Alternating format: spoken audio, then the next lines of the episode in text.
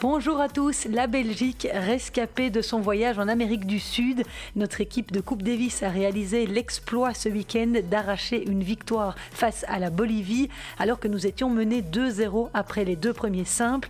Une magnifique remontada qui offre aux joueurs de Johan Van Erck une place de barragiste donnant accès au groupe mondial. Par ailleurs, sur le circuit au tournoi de Luxembourg, la Danoise Clara Towson, coachée à l'académie de Justine Hénin, a décroché à 18 ans son troisième titre WTA Grete Minen et Alison Van Oudvang se sont elles imposées en double. Et puis très beau parcours aussi pour la bruxelloise Kimberley Zimmerman, finaliste du double et qui fait son entrée dans le top 100 justement en double. Elle est l'invitée de mon podcast et j'en suis ravie. Du côté du tournoi WTA de Porto Rose, c'est Jasmine Paolini qui a soulevé son tout premier trophée. Je vous souhaite la bienvenue dans ce podcast hebdomadaire. Mon nom est Christelle Joiris. Bonne écoute.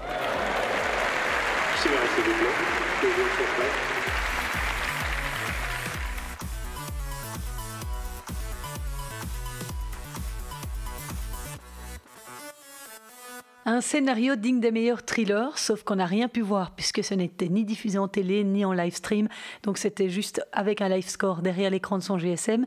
Mais la Belgique a réussi à créer l'exploit en battant la Bolivie dans le groupe mondial 1 de la Coupe Davis alors qu'elle était menée 2-0 après la première journée. C'est la première fois de son histoire que la Belgique parvient à signer une telle remontée. Le verdict est tombé sur le coup de minuit 5 dimanche à l'issue du cinquième match entre Ruben Bemmelmans et Murkel Delien. 332e à l'ATP et frère d'Hugo Delien, le premier joueur de cette équipe de Bolivie. Bemolmans s'est imposé 7-6, 6-2 en 1 h et 57 minutes alors qu'il était mené 2-5 dans la première manche. Et ça n'a visiblement pas été simple de conclure pour Ruben Bemmelmans dans ce dernier simple. Il menait 7-6, 5-0 et puis il a été breaké et a vu son adversaire revenir à 5-2 et avoir des balles de 5-3. Le Belge a finalement réussi à conclure sur sa cinquième ou sixième balle de match, délivrant toute l'équipe. Et ça a été un week-end chaud, extrêmement chaud au sens propre comme au figuré, à Asunción, la capitale du Paraguay, où la rencontre avait été délocalisée en raison de la crise sanitaire. Sur terre battue et sous 38 degrés, la Belgique avait concédé les deux premiers points samedi. Bemmelmans, 221e joueur mondial, s'était incliné 6-3, 6-4 face à Hugo Delien, 144e à l'ATP. Dans le deuxième match, pour sa toute première rencontre de Coupe Davis, Zizou Bergs, 190 191e joueur mondial, s'est incliné 6-4, 4-6, 6-2 face à Murkel Delien. Le Belge a terminé la rencontre perclus de crampes et a même dû être hospitalisé. Tous les Belges d'ailleurs ont beaucoup souffert de la chaleur et ont terminé leur match avec des crampes. Mais la Belgique est revenue à 2-1 à la suite de la victoire de notre excellente paire de doubles, Joran Vliegen et Sander Gille, 6-3, 6-4 face à Boris Arias et Federico Zeballos. Et puis dans le quatrième match, en l'absence de Zizou Bergs, c'est Michael Geertz, 240 89e à l'ATP, 26 ans, qui a dû prendre ses responsabilités pour sauver la Belgique alors qu'il jouait son tout premier match de Coupe Davis. Il a réussi l'une des plus belles performances de sa carrière, si pas la plus belle, pour sortir le numéro 1 bolivien, Hugo Delien, 6-4, 4-6, 6-2. Une perf incroyable. Et cette victoire belge est un très beau cadeau pour Johan Van Erck, qui fête ses 10 ans au poste de capitaine de l'équipe belge et qui était privé de David Goffin et de Kimmer Koppejans, bientôt papa. La Bolivie devra disputer les barrages pour rester dans le groupe mondial 1. La Belgique disputera, elle, les qualifs de l'édition 2022 qui réunira les 16 meilleures nations du monde. Et dans les autres rencontres de Coupe Davis qui se déroulaient ce week-end, la Finlande s'est imposée face à l'Inde, l'Ukraine face à Israël, le Pérou face à la Bosnie-Herzégovine, la Slovaquie face au Chili de Christian Garin, la Roumanie a battu le Portugal 3-1, la Corée a sorti la Nouvelle-Zélande, victoire nette du Brésil 4-0 face au Liban, même score pour la Hollande face à l'Uruguay et pour le Japon face au Pakistan. La Norvège de Casper Ruud est sortie vainqueur de son duel face à l'Ouzbékistan et puis l'Argentine s'est imposée face à la Biélorussie 4-1 malgré l'énorme surprise du week-end. Diego Schwartzmann, 15e joueur mondial, a perdu sa rencontre face à Danil Ostapenkov. Il s'agit d'un jeune joueur biélorusse de 18 ans, 63e mondial chez les juniors, mais qui n'est pas encore classé à l'ATP et qui n'a jamais joué un match sur le circuit professionnel. Imaginez la perf de sa vie. Il a battu Diego Schwartzmann 6-4, 6-3 sur terre battue en plus à Buenos Aires devant son public. C'était sans aucun doute la grosse surprise du week-end. Les huit nations gagnantes les mieux classées des rencontres du groupe mondial 1 auront l'occasion de jouer les qualifications en 2022, à savoir l'Argentine, la Belgique, le Brésil, la Finlande, le Japon, la République de Corée, les Pays-Bas et la Slovaquie. Et les quatre nations gagnantes les moins bien classées des rencontres du groupe mondial 1 s'affronteront dans un match de barrage en novembre. Norvège, Pérou, Roumanie et Ukraine. Au total, je vous le disais, il y aura 16 équipes dans le groupe mondial l'an prochain. À 18 ans, Clara Towson a remporté le troisième tournoi de sa carrière sur le circuit féminin au Luxembourg ce dimanche, le deuxième dans la catégorie WTA 250. La Danoise, 70e joueuse mondiale, a battu en finale la 30e à la WTA Yelena Ostapenko, ex-vainqueur de Roland Garros en 2017 et tenante du titre au Luxembourg. Une victoire 6-3, 4-6, 6-4. Dans ce tournoi, Clara Towson a sorti Astra Sharma, Ekaterina Alexandrova Alexandrova, 33e joueuse mondiale, Marie Bouskova et Vondrouzova, 35e joueuse mondiale, donc trois joueuses du top 40 au total. Clara Towson est une des étoiles montantes du tennis féminin. Elle avait gagné le tournoi de Lyon début mars et de Chicago fin août. Elle avait d'ailleurs remporté ce tournoi de Chicago contre une certaine Emma Raducanu, la Britannique prodige vainqueur de l'US Open. Si vous voulez en savoir plus sur cette jeune Danoise qui s'entraîne à Limlet, n'hésitez pas à aller réécouter mon podcast du 15 mars dans lequel Olivier Jeunhomme, son coach, était mon invité. Et dans ce tournoi du Luxembourg, Elise Mertens, qui était tête de série numéro 2, a été éliminée en quart de finale face à la Tchèque Marketa Vondrouzova, 5-7, 2-6. Elise Mertens menait pourtant 5-3 dans la première manche quand la machine s'est grippée. Elle a perdu son service à deux reprises et a manqué deux balles de 7 avant de voir Vondrouzova inverser la tendance et confirmer dans la deuxième manche avec encore deux breaks concédés par la numéro 1 belge. Exemptée du premier tour, Elise Mertens avait déjà été malmenée dans son huitième de finale face à Sasnovic. Elle s'était imposée 3-6, 6-2, 7-5, alors qu'elle était menée 1-7 à 0, puis 5-3 dans le troisième set. Ça avait donc été chaud et contrairement à 2017 où elle avait atteint les demi-finales, son parcours a donc été stoppé en quart. Et tant que je vous parle d'Elise Mertens, c'est bien les nouveaux euh, classements WTA sont sortis ce lundi matin. Elle a perdu deux places. Elle est désormais 18e, se faisant dépasser par la Kazakh Elena Rybakina et la Tunisienne Hans Jaber. Et pour revenir sur celle qui l'a éliminée, la Tchèque de 22 ans, Vondrouzova, médaillée d'argent au JO de Tokyo, elle a décidément ruiné les espoirs des Belges dans ce tournoi du Luxembourg, puisqu'elle avait déjà sorti Alison Van Oudvank au premier tour, 6-2, 6-3. La joueuse de Grimbergen n'a pas très bien servi. Elle n'a remporté que 39% de points derrière sa première balle. Quant à la troisième Belge engagée dans ce tableau, Gretje Minen, elle a tiré son épingle du jeu au premier tour contre Nouria Parisaz Diaz au terme d'un match complètement fou de 3 heures et 12 minutes, remporté 7-6, 6-7, 7-6. Gret Minen a perdu au tour suivant face à Bouskova 3-6, 1-6. Please take your seats quickly, ladies and gentlemen. Thank you. Et dans ce tournoi de Luxembourg, c'était aussi une surprise de voir la tête de série numéro 1, Belinda Bencic, médaillée d'or au dernier JO, sortir en quart de finale face à Ludmila Samsonova, cette russe de 22 ans qui, pour la petite histoire, avait perdu contre Grete Minen à l'US Open, a battu la Suissesse 6-1, 6-4 avant de buter en demi-finale sur Yelena Ostapenko. Et puis la belle histoire du tournoi, c'est celle de la luxembourgeoise Mendy Minella, 217e joueuse mondiale et invitée par les organisateurs. Elle jouait pour la douzième fois dans ce tournoi devant son public, mais n'avait jamais réussi à franchir le premier tour. Maintenant qu'elle est maman de deux enfants, qu'elle a 35 ans, ça semble aller mieux. Elle a enfin mis fin à cette série en s'imposant contre Varvara Gracheva. Un grand moment de bonheur donc sur le central pour Mendy Minella qui a perdu au tour suivant face à Alizé Cornet. La luxembourgeoise avait l'air très très émue lors de cette rencontre. On ignore si c'était parce que c'était le dernier match de sa carrière. Quant à la française Alizé Cornet, elle a été sortie par Ostapenko après avoir bien résisté dans la première manche. Score final 6-7, 2-6. Dans le tournoi de double, on a eu droit à une finale 75% belge, puisque Great Minen et sa compagne Alison Van Oudvank étaient opposés à une autre belge, Kimberley Zimmerman, associée à la néo-zélandaise Erin Rootleaf. Minen et Van Oudvank, mieux classés et déjà vainqueurs du titre au Grand-Duché en 2018, ont remporté le tournoi sur un double 6-3, mais c'était la deuxième finale de double d'un tournoi WTA que disputait Kimberley Zimmerman, qui a remporté au mois de juillet son premier titre WTA en double à Palerme. Je me suis entretenue ce lundi matin avec cette sympathique joueuse bruxelloise de 25 ans, professionnelle depuis 11 ans déjà. Je lui ai évidemment d'abord demandé de revenir sur cette finale qu'elle venait de vivre dimanche contre Alison Van Oudvank et Gretje Minen. C'était super sympa parce que bon, c'était pas loin de la maison, donc euh, il y, a, y, a, pas mal de personnes euh, de ma famille qui, sont venues me voir. Ils ont eu l'occasion de, de me voir toutes les semaines. Donc euh, pour moi c'était super sympa et puis de, de jouer euh, contre Alison et, et Grit, euh, c'était sympa aussi de, pouvoir jouer contre contre d'autres Belges. Ça arrive pas souvent non plus. Je suis contente d'avoir d'avoir pu, faire ça, de, de jouer de, de, bon, de bonnes équipes avant aussi et puis et puis d'arriver jusqu'en finale pour pour jouer contre elles. Après elles ont, fait un super match on n'a pas trop eu euh, notre, euh, notre chance. Euh, j'espère pouvoir leur jouer et, et, avoir, et avoir ma chance à ce moment-là dans, les prochaines semaines ou dans les prochains mois. Et avant cette finale au Luxembourg, dans ce WTA 250, il y a eu ce premier titre en double à Palerme. Est-ce que tu es en train de tout doucement te diriger vers le circuit de double?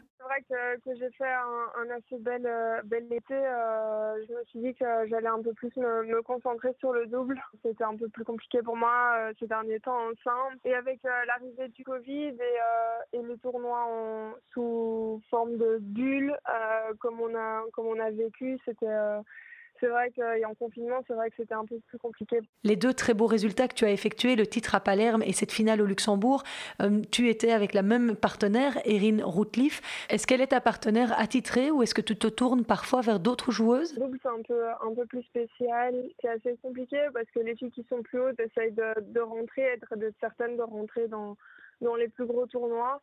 Donc c'est vrai qu'elles n'acceptent pas toujours de, de, jouer avec des filles qui sont, qui sont moins bien classées qu'elles. Et euh, avec Erin, quand on a commencé à jouer ensemble, on avait, on avait le même classement. Par contre, euh, maintenant, elle est, elle est un peu plus haut que moi, car elle a eu l'opportunité de pouvoir rentrer euh, à l'US Open avec Leila Fernandez, qui a fait la finale ensemble. Donc, elle a engrangé pas mal de points là, donc elle se retrouve un peu plus haut que moi. Donc c'est vrai que ici, ben, pour les semaines qui viennent, j'ai dû m'arranger autrement parce qu'elle voulait aussi, elle, être sûre de rentrer dans les tournois, donc de jouer avec quelqu'un plus haut que moi pour, euh, pour pouvoir avoir accès à, des tournois plus, plus gros comme, euh, comme Indian Wells. Avec moi, elle n'aurait pas été certaine de rentrer, donc euh, c'est un choix qui est, qui est compréhensible. Et donc dans ce cas-là, tu as d'autres joueuses vers qui tu peux te tourner parce que j'imagine que ça doit matcher. C'est pas toujours évident non plus de s'entendre sur un terrain. Bah oui, trouvé, trouvé d'autres filles avec qui, avec qui je m'entends bien et avec qui j'ai déjà joué par le passé par exemple, cette semaine-ci, je joue avec une fille avec qui euh, j'ai déjà joué en match par équipe en Allemagne ensemble. C'est vrai que bon, on essaie toujours de, de trouver des filles avec qui, euh, avec qui on s'entend bien aussi en dehors du cours pour, euh, pour pouvoir justement être productif aussi sur le, sur le cours et avec qui on peut avoir des, des jeux qui, qui peuvent bien correspondre et avec qui on, pense qu'on peut faire de bons résultats c'est un peu dommage qu'on puisse pas continuer sur notre lancée avec Erin, mais euh, je suis sûre qu'on pourra, euh, on pourra encore jouer certaines semaines euh, par la suite. peut-être peut-être ici la, la toute fin d'année ou alors début de l'année prochaine. Donc, donc voilà, il faut juste que, que j'augmente mon classement encore un tout petit peu pour pouvoir pour pouvoir être aussi en mesure de, de rentrer dans, dans, les, dans les gros tournois également. Quel classement tu devrais avoir idéalement pour pouvoir rentrer dans un grand chelem, par exemple? Euh, bah, ça dépend, ça dépend quelle semaine, mais par exemple pour un pour un grand chelem, euh, je devrais être euh, pour avoir une partenaire qui qui a plus ou moins le même classement que moi et ne pas devoir compter sur quelqu'un qui est plus haut que moi, je devrais être aux alentours de la 80e place. Et là, tu viens justement de faire ton entrée dans le top 100 mondial en double pour la première fois. Voilà, c'est ça. Donc cette semaine, je suis 99e mondial. Donc voilà, je pense que les prochaines semaines vont être euh, vont être assez euh, assez avantageuses pour moi aussi parce que les points de 2019 donc d'avant le Covid, qui sont restées pendant, pendant une assez longue période, ici vont commencer à tomber. Il y a certaines filles qui vont, qui vont perdre des points et que même sans jouer, normalement, je devrais je devrais monter, mais c'est c'est pas pas l'objectif non plus. L'objectif c'est de, de me concentrer sur moi et de de pouvoir euh, reproduire le même niveau de jeu que, que j'ai pu faire ici euh, cet été dans, dans les semaines qui viennent et d'encore euh, d'encore pouvoir engranger quelques quelques points et monter au classement pour pour pouvoir jouer l'Australie. L'Open d'Australie en janvier 2022, c'est l'objectif que tu te fixes? Bah, mon objectif, ce serait, euh, d'être euh, entre la 70 et la 80e place mondiale d'ici la fin de l'année. Euh, ce, qui, ce qui voudrait dire que je ne dois pas vraiment trouver quelqu'un qui est plus haut classé que moi pour, pour être certaine de rentrer. Donc, une fille du même classement que moi, à ce moment-là, devrait devrait amplement suffire. En grand chelem, on rentre, euh, on rentre un classement de simple ou un classement de double. Donc euh, c'est vrai que, que parfois euh, certains grands chelems sont plus forts que d'autres. Ça dépend aussi si les du simple veulent jouer veulent jouer le double ou pas. Et voilà, c'est vraiment ça change ça change assez fort d'un grand chelem à l'autre. Depuis que tu t'es tourné un peu plus vers le double, est-ce que tu as adapté ta manière de te préparer, puisqu'on sait que le double a ses spécificités? Est-ce que tu t'es entouré de personnes qui pouvaient t'aider sur certains points particulièrement? Bah, C'est vrai que oui, pour le double, on, essaie d'avoir euh, une préparation un peu plus spécifique. Certains, certaines, euh, certains entraînements sont, sont plus axés là-dessus, mais euh, j'essaye quand même de, ou je vais quand même essayer, en tout cas pendant la préparation foncière ici, de garder une, une préparation physique et une, euh, et une préparation euh, tennistique assez globale et, et sur le simple aussi, parce que bon, bah, je voudrais quand même continuer de temps en temps à, jouer le simple et espérer pouvoir, pouvoir faire de, de mon résultat en simple aussi de temps en temps j'ai pas pris ma décision encore complètement que, je, je passais vers, euh, vers le double uniquement. Et je pense que certaines semaines, je pourrais encore euh, jouer en simple aussi. Et, euh, je ne veux pas me, limiter à faire une préparation uniquement pour le double. Et, je voudrais pouvoir garder une préparation beaucoup plus globale et, continuer à pouvoir jouer le, le simple sentir, me sentir bien encore quand je veux jouer en simple. Quoi. Est-ce que financièrement, le fait de jouer en double sur le circuit majeur comme ça euh, te permet de vivre plus facilement? Euh, bah, C'est sûr que par rapport aux, ITF euh, que j'avais l'habitude de jouer ensemble, jouer en, WTA en double, c'est quand même plus confortable financièrement parce que bah, simplement parce que déjà l'hôtel est payé, tandis qu'en en ITF, ben, on avait on avait absolument rien de ça qui était qui était payé pour, euh, pour la plupart des semaines. Donc, euh, c'est vrai que financièrement, ça donne un, confort et, et, de savoir qu'on a, enfin, qu'on a déjà ça à ne pas devoir payer. Et puis, euh, déjà, pour perdre au premier tour, c'est déjà beaucoup plus d'argent que, que, ce que je pouvais euh, gagner euh, dans les, dans les plus petits ITF. Et tu disais que ta partenaire dans ce tournoi du Luxembourg, Erin Routliff, avait été à l'US Open la partenaire de Leila Fernandez, la révélation hein, donc de, de cet US Open qui a joué en finale contre Emma Raducanu. Est-ce que euh, Leila s'est un peu confiée à ta partenaire sur la manière dont elle avait vécu ce parcours en simple? Oui, on en a parlé. Après, elles, ont perdu, elles ont perdu au troisième tour, donc c'est vrai que bon, je crois que elle avait, elle avait déjà gagné contre contre Saka quand elles ont joué en double. Elle m'a dit que bah, forcément elle était, elle était sur sur un nuage.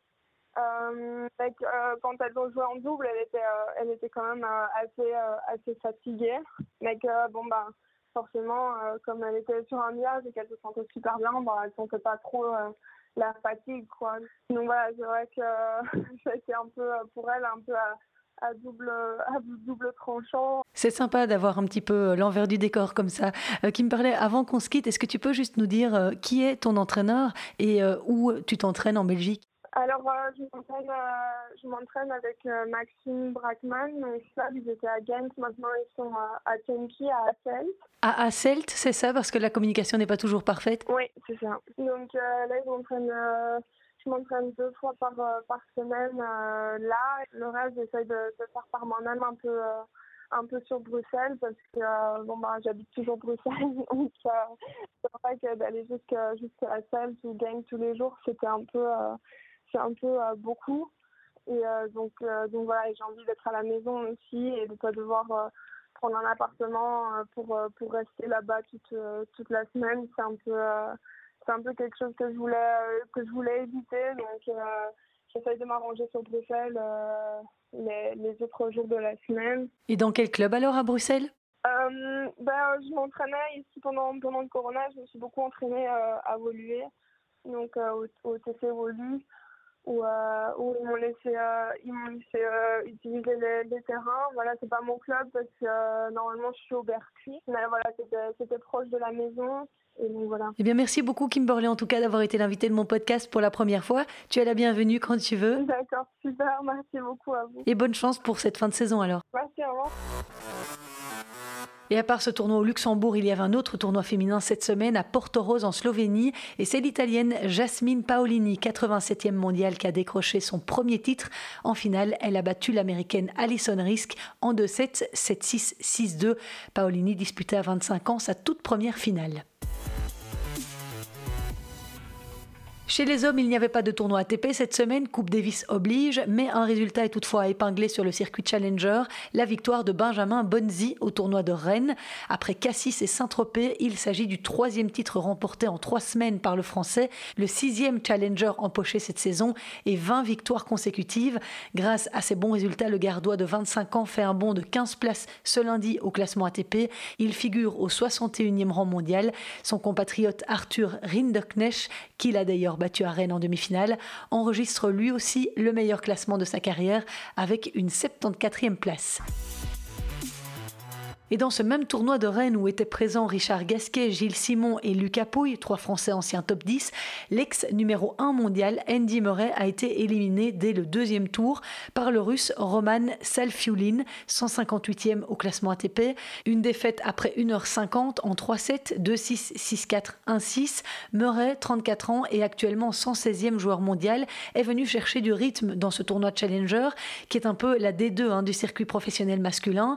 Après avoir subi une double l'opération de la hanche droite en 2017 puis en 2019, Murray a expliqué se sentir capable de rejouer au très haut niveau, mais qu'il devait enchaîner pour cela un maximum de petits tournois pour tenter de remonter au classement ATP et pour réhabituer son corps à jouer 2, 3, 4 matchs en une semaine. Incroyable de volonté et de courage, ce garçon. Moi, je continue à l'admirer. On a aussi vécu un moment assez cocasse au Challenger de Cary en Californie du Nord. Le joueur américain Tennis Sandgren a été disqualifié alors qu'il était opposé à son compatriote Christopher Eubanks. On jouait en fait depuis 14 minutes et c'est à Tennis Sengren de servir. Il se dirige vers le ramasseur de balles et celui-ci, visiblement assez maladroit, lui lance une balle qui rebondit dans ses parties intimes. Fâché, l'Américain retape la balle avec sa raquette. Celle-ci rebondit contre une barrière et touche les fesses du juge de ligne, un geste antisportif qui a disqualifié le joueur sur le champ. Tennis Sandgren a réagi avec beaucoup d'humour à son élimination sur Twitter. Par après, il a publié un autre tweet admettant que son élimination était entièrement de sa faute. Dans les autres résultats belges de la semaine qui devraient vous intéresser, le Pénoise Marie Benoît a été éliminée en quart de finale du tournoi ITF de Caldas da Reina au Portugal, 267e mondial et s'est inclinée en 2-7, 6-3, 6-1 en 1h41 contre la chinoise Zen Sai.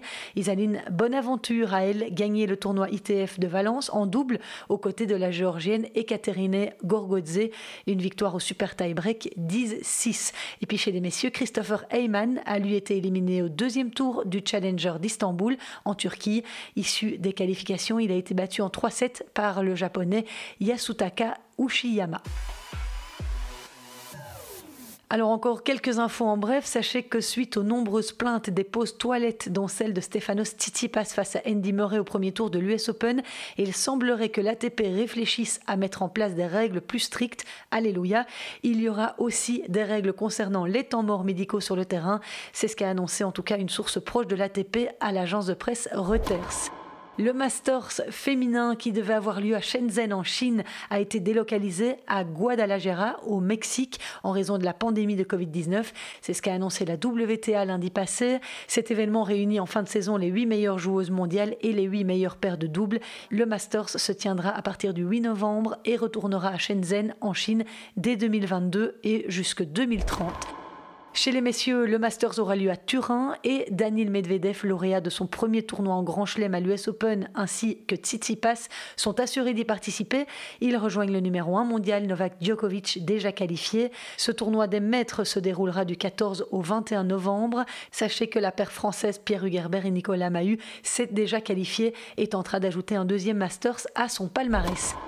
Pour tous ceux qui auraient des petits problèmes de gestion mentale sur le cours, je ne vise personne. Un document est sorti sur Netflix le 1er septembre. Il s'agit de l'envers du sport, jeu 7 et crise d'angoisse. Cet épisode revient sur l'histoire de Mardy Fish, sur son entrée dans le monde du tennis, sa formation à la célèbre Saddlebrook Academy durant son adolescence, sa relation fraternelle doublée de rivalité avec son camarade Andy Roddick et sur son incapacité à connaître un succès majeur comme les icônes américaines du tennis des années 80 et 90 John McEnroe, Pete Sampras et André Agassi. C'est disponible donc sur Netflix depuis début septembre, je vous le conseille. La semaine prochaine aura lieu le tournoi WTA 500 d'Ostrava chez les femmes et les tournois d'Astana et de Metz chez les hommes. Caroline Garcia a reçu une invitation pour jouer en République tchèque où le plateau est assez relevé puisque les trois premières têtes de série sont Barbara Krejcikova, Iga Swiatek qui s'approche à toute allure du top 5 mondial, soit dit en passant, et Petra Kvitova. La française jouera contre Potapova. À noter que Carolina Pliskova s'est retirée, elle est blessée au poignet. Fiona Ferro, elle, a dû passer par les qualifs mais fera bien partie du tableau final. Elle jouera son premier tour contre Alison Risk. Le week-end prochain aura également lieu la quatrième édition de la Lever Cup. Cette compétition initiée par Roger Federer et son agent Tony Godzik oppose deux équipes de six joueurs et se déroulera à Boston aux États-Unis. Björn Borg sera le capitaine de la team Europe pour la troisième année de suite. Cette équipe au casting 5 étoiles contre Stefanos Tsitsipas, Andrei Rublev, Kasper Ruud, Daniel Medvedev, Alexander Zverev et Matt Matteo Berrettini. Dans l'autre équipe, dénommée Reste du Monde, emmenée par John McEnroe, il y aura Nick Kyrgios, Rayleigh Opelka, John Isner, Denis Shapovalov, Félix Auger-Aliassime et Diego Schwartzmann. Et même si les Européens ont déjà remporté trois éditions de cette Lever Cup, Nick Kyrgios a annoncé être confiant.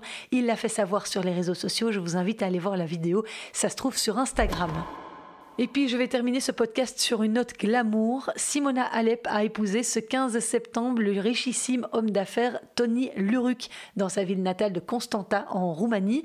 Une étape importante dans la vie de la jeune femme qui fêtera ses 30 ans le 27 septembre.